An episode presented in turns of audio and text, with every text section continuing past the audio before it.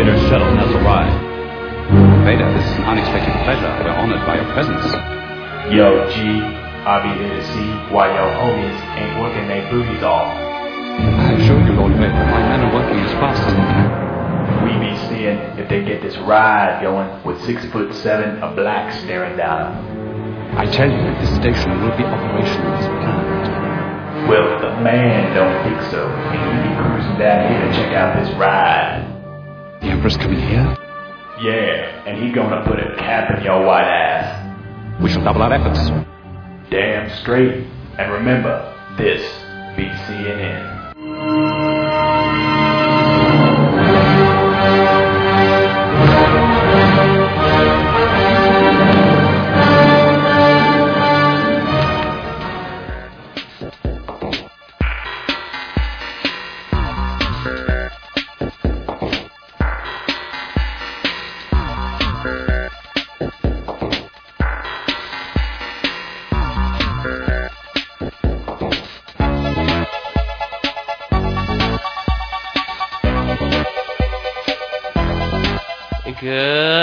Afternoon. You're listening to 90.7 FM KALX. I'm Frank Ling, and this is Berkeley Groks. That's right. It's a weekly look at the world of science, technology, and their effects on our daily lives. I'm Charles Lee. Coming up on today's show, we'll be talking about sweating hippos, strange particles, and female desire. In addition, we'll be joined by Mr. Mark Rose, who will discuss archaeology today. Also, we'll find out what koalas eat. So stay tuned for all of this, plus the world famous question of the week coming right up here on Berkeley Groks.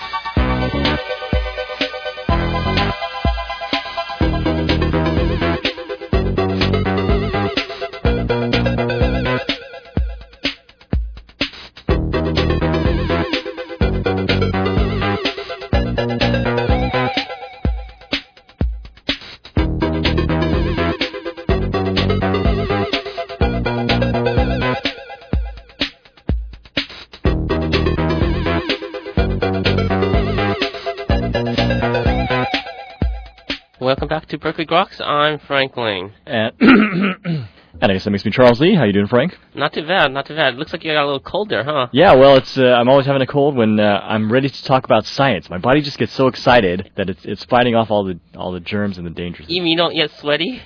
I get a little sweaty. I get I get a little nervous. And let me ask you, is your uh, sweat, is it clear or is it uh, kind of that Gatorade uh, color, you know, orangish? It it has that sort of uh, I like the purple, the grape Gatorade, so I think it comes out a little more purple. Oddly enough, it it also comes through the digestive tract almost intact as well, Wow. which worried me at one point. But But if you're wondering, uh, hippos actually sweat brownish. they sweat brownish. Yes. Okay. So initially, the uh, substance that comes out is clear, but after oxidizing the air, it starts to turn red, and then polymerizes and turns into this brown pigment. Oh, I see. So does this help it? Uh, I guess it acts as of, sort of natural sunscreen or something. Actually, you're right. Oh. Uh, natural sunscreen and natural antibiotic. Oh, wow. Yeah, so I guess in chemistry we know that these uh, colored structures often have rings in them. Pigments usually have ring structures in their uh, Oh, molecules. So the the connections of the different molecules are arranged in a ring. Right, and they uh, these rings can absorb UV light very very well. Oh, I see. So as a result, it protects you from uh, UV light and uh, skin cancer. Right, and uh, I guess a lot of antibiotics have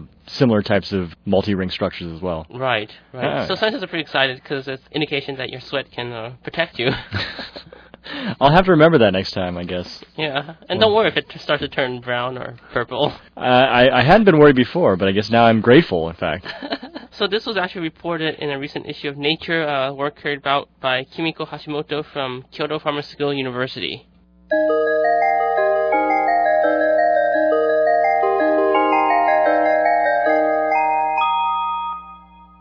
Okay, Frank, uh, well, have people ever uh, characterized you as charming? I don't know, probably a little bit gawky when I was young, but I'm trying to outgrow it these days. All right, I'm, I'm not sure if that's related to charming, but how about strange? Strange? Uh, definitely so. Hmm, how about charmingly strange? Ooh, I think that that hits it on the nail, basically. I think for us all, really. Yeah. so, uh, in fact, there's a particle in nature, the a sort of charmingly strange particle that's just been found and is confounding researchers, particle physicists. Are you talking about quarks here, or? Yes, in fact, uh, it's uh, there. I guess as we know, there's six type of quarks: the Right. up, down, top, bottom, and charm and strange. Uh, there's also a bunch of anti-quarks, which are Mhm. basically the antimatter equivalent. Right. Uh, so researchers have been uh, combining these different quarks in uh, different ways uh, for a, a number of years. In fact, they've created a new type of quark which has a uh, heavier charm quark and a lar- uh, lighter strange anti-quark. Man, I, I'm not sure about the screwing around with nature stuff, though. You know, I mean, what would you have them like uh, recombine uh, horse? Uh, I don't know what. where I was going with that one. But anyway, so it turns out that in fact, uh, when they recombine the charm and the lighter strange anti-quark, that uh, they get a slightly uh, less heavy version than th- what they expected. I mean, were we talking something on the order of a proton neutron coming out from this combination? Yeah, so actually that was their original expectation that you could just model these two types of this sort of uh, structure as something like a proton and electron, Mhm. and it would weigh about as much. Right. But so it's just suggesting that when you combine these two, somehow the mass goes missing is probably being combined as energy somehow to hold it together. Wow. uh, or at least that's the expect- expectation. They don't really know, and uh, in fact, uh, William Bardeen, a theorist at Fermilab, uh, says that in fact this exotic new combination of two quarks and two antiquarks could uh, shed new light, I guess, on theories of uh, particle physics. That is indeed strange. Indeed, it's charmingly strange. So this is uh, quite interesting work, and it was uh, carried out. This was uh, fascinating work carried out at Fermi National Accelerator Laboratory, Fermilab, of course, and published in the Physical Review Letters.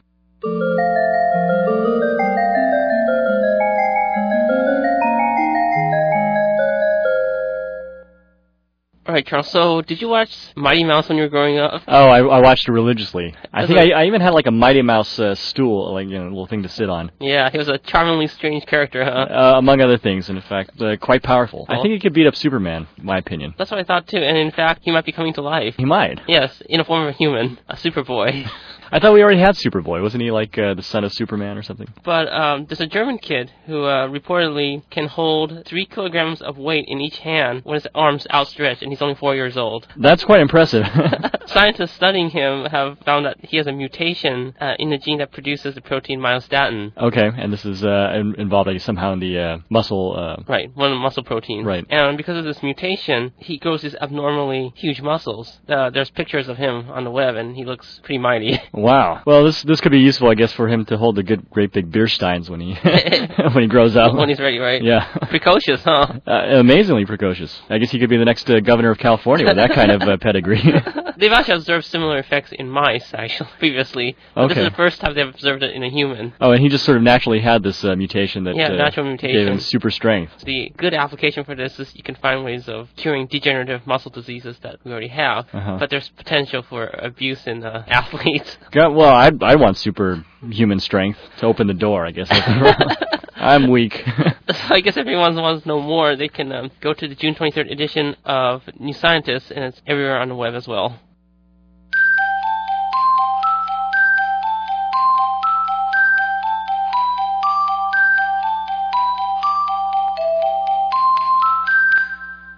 You know, I think I, I figured out another uh, advantage to having those super muscles that the Superboy does. Really? It's of course attracting members of the opposite sex. Ooh, brawn really does help. huh? I I can imagine. What do you use to attract uh, the members of the fairer sex or the better sex? I guess it depends. I haven't been so advanced to figure that out one out yet.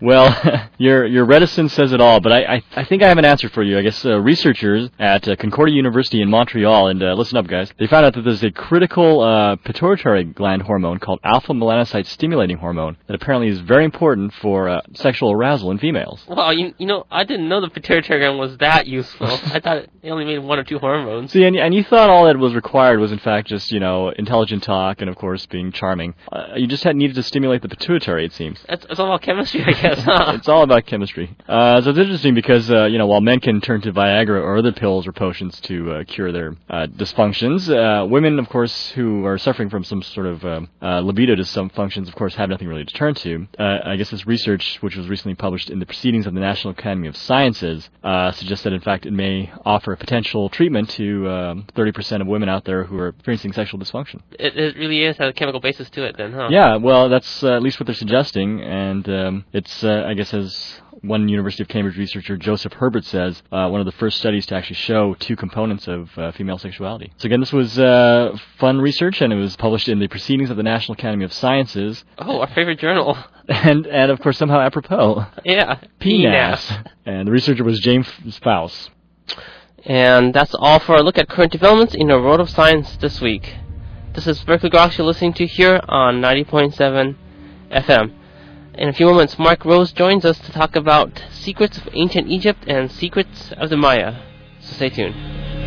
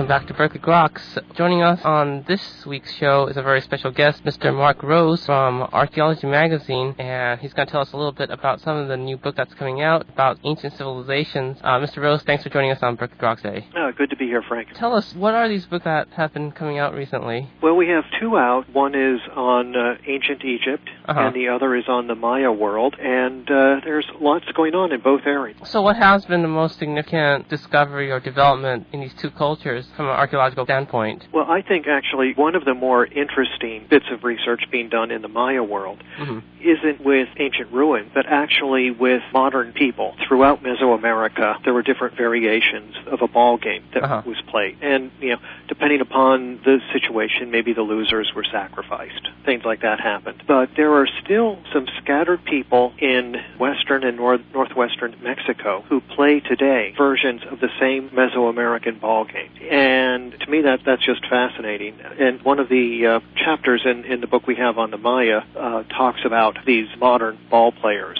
and it's using a uh, heavy latex ball and bouncing it off hips, which to me is just mind-boggling how you could do that. But little kids are still doing it, uh, and girls as well as boys. So it's quite fascinating. So, baseball has been a longer tradition in America than we thought, huh? one of the things, and it's it's sort of humorous, it, it's sort of uh, depressing, but when Cortez went back to Spain, one of the things he took with him was an entire team of ball players to show off at the Spanish court. It's it's a very very old sport, and it, it's good that it's still still living. What other aspects of their culture have transcended the ages. Well, there's there's quite a bit. There's quite a bit of religion that continues. Mhm. Uh, there's quite a bit of, of architecture. Uh, if you travel in in uh, Yucatan, for example, uh, you can see thatched houses that look just like the thatched houses that appear in, in Maya sculptural reliefs. hmm Uh, of course, they might have a TV antenna sticking out of the top. So there's a lot of tradition, but the sort of negotiation with the present, and and the language continues as well. Worked some years ago on a, actually a Habitat for Humanity project in uh, the highlands of, of Guatemala, hmm and the people there look like Maya. They speak a Maya language, and you think to yourself, well, the Spanish conquest might not have got too far here. And who exactly are these Mayas? Are they originally uh, of Asian ancestry, or are they somehow um, diverged from the uh, the human tree? Yeah, like all Native Americans, they came over at some point. Well, earliest date we have is around 13,000 for people coming over the uh, Bering Land Bridge that was then exposed, coming over from Asia and then spreading throughout the Americas. So the Mayas are well known for uh, human sacrifice. Do they still remain, or have they exist in some other form, perhaps these days? No, they they don't remain. There were at the time of contact and uh, a bit later, well, there are actual records in, in Yucatan and uh, of people being sacrificed in, in cenotes. Cenotes are these uh, sinkholes, sort of collapsed caves that are used as water sources, but were also seen, as other caves were, as entryways into the into Xibalba, the Maya underworld. And people were occasionally thrown in the cenotes as, as sacrifices. And, and there are records that the Spanish had when they were taking down evidence uh, against perpetrators of these. Not today, but a couple of centuries ago still. And the Maya are also known for their uh, the handicraft, especially with their uh, gold work. Have that survived well throughout the centuries?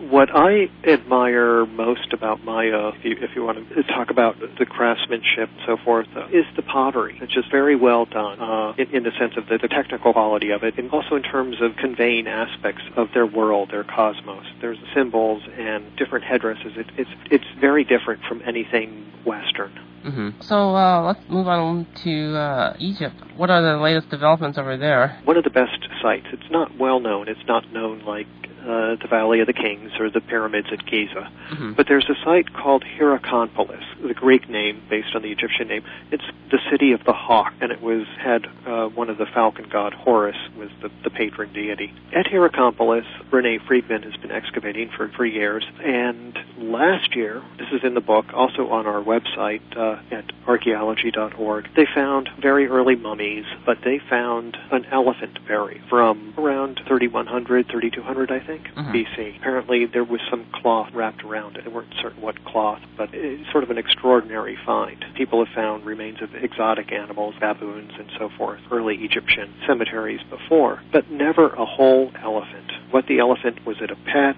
Was it uh, symbolic of a king? His sort of animal totem? Don't quite know. The latter is is possible. A lot of the early Egyptian kings have names that are based on animals. Scorpion is one. Narmer, who supposedly unified Egypt, his name is actually Narmer, is a combination of the words for catfish and chisel.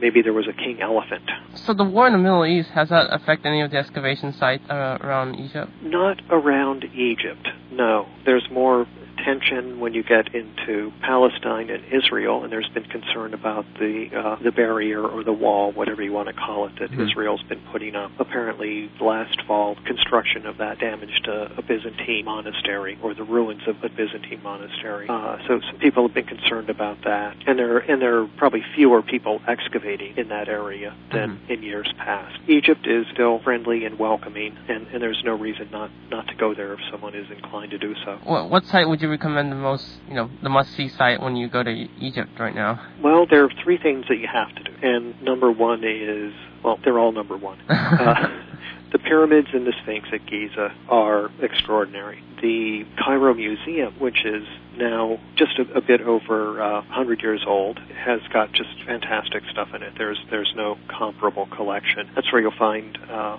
well, I guess actually a lot of the Tut material is now is now traveling, but there are other discoveries that are the equivalent, and you may not know of them by name, but they're well worth having a look at. And and the third is is the Valley of the Kings Mhm. down in Luxor and, and the temples of uh, Luxor and Karnak. Uh, just extraordinary. I guess the last issue I wanted to touch upon was um, preservation of these uh, archaeological sites and artifacts.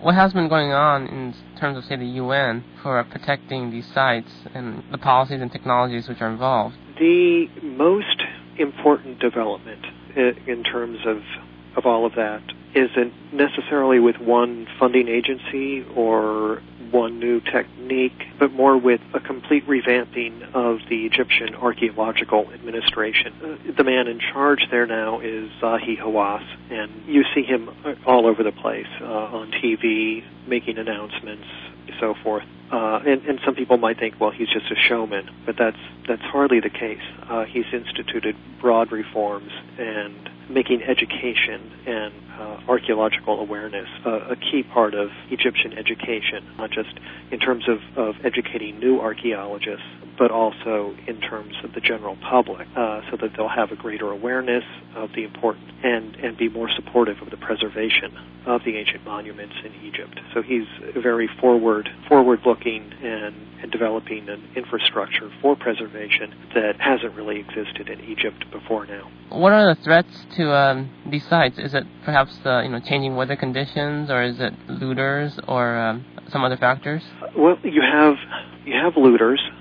Uh, there was just a big case in New York uh, a, a bit more than a year ago where a dealer was uh, sentenced to almost three years in prison for trafficking in stolen Egyptian uh, artifacts. So there is there is looting, there is weather and just the natural deterioration of things, and then uh, tourists in some situations can be a problem. Just too many tourists seeing the same thing. And to deal with that, what they're doing is, is a number of things. They will rotate which of the pyramids at Giza is open to the public. I see. So it's not the stress isn't on all all on one monument.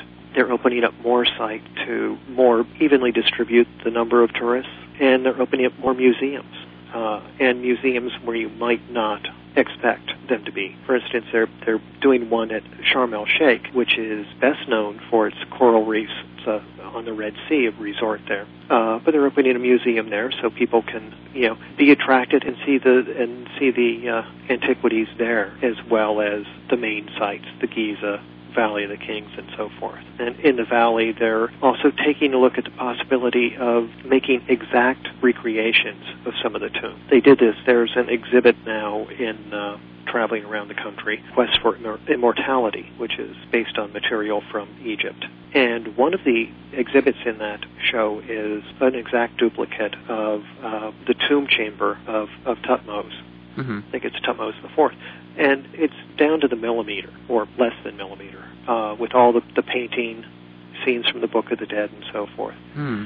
And they're looking at that as a possible way to go with some of the tombs in the Valley of the Kings. It's a confined space, and even the tourists exhaling uh, the carbon dioxide you know, combines with moisture in the air mm-hmm. and makes carbonic acid, which can eventually destroy the painting. Uh, they're doing lots of stuff combating the antiquities traders. They're looking at, at how to best handle tourism, and the future actually looks pretty good. There's there's a lot going on that's going in the right direction now, and, and to a large extent that is uh, on account of Zahi Hawass taking charge. Uh, Mr. Rose, uh, thanks for your perspectives today, and thanks for joining us on Berkeley Groks. Oh, you're welcome, Frank. All right, and we were just talking to Mark Rose, editor of Archaeology Magazine. And to find more about the ancient civilizations, you can check out their books, Secrets of Ancient Egypt and Secrets of the Maya, at Barnes & Noble's, Amazon, and your local bookstore. To find out more about their organization, check out their website at www.archaeology.org. This is Berkeley Groks you're listening to here on 90.7 FM. In a few moments, find out how your smoke detector works. So stay right here.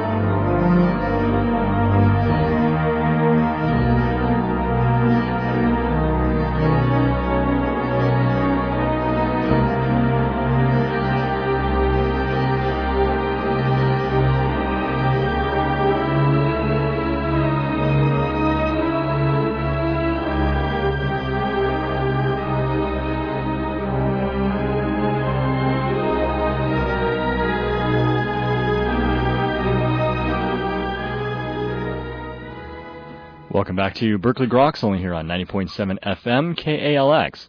Well, have you ever wondered how smoke detectors work? You can find out on this week's edition of Everyday Science.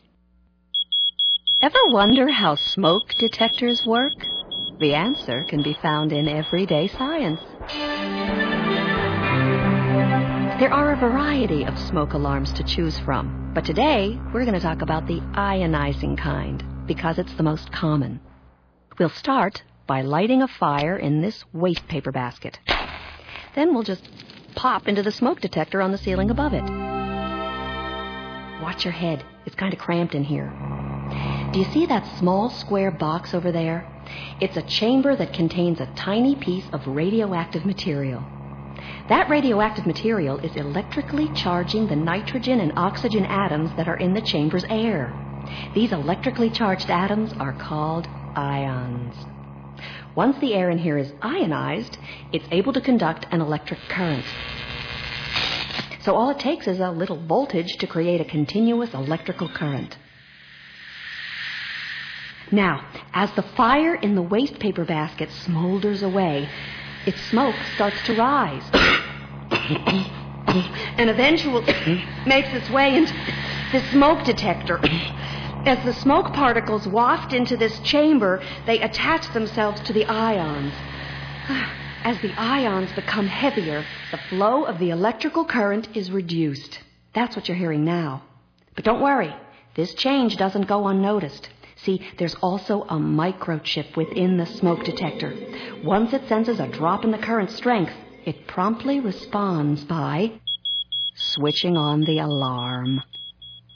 That's why when people say you need an alarm, they're not just blowing smoke. Thanks for being a part of Everyday Science. Everyday Science is part of Bayer Corporation's national education program, making science make sense.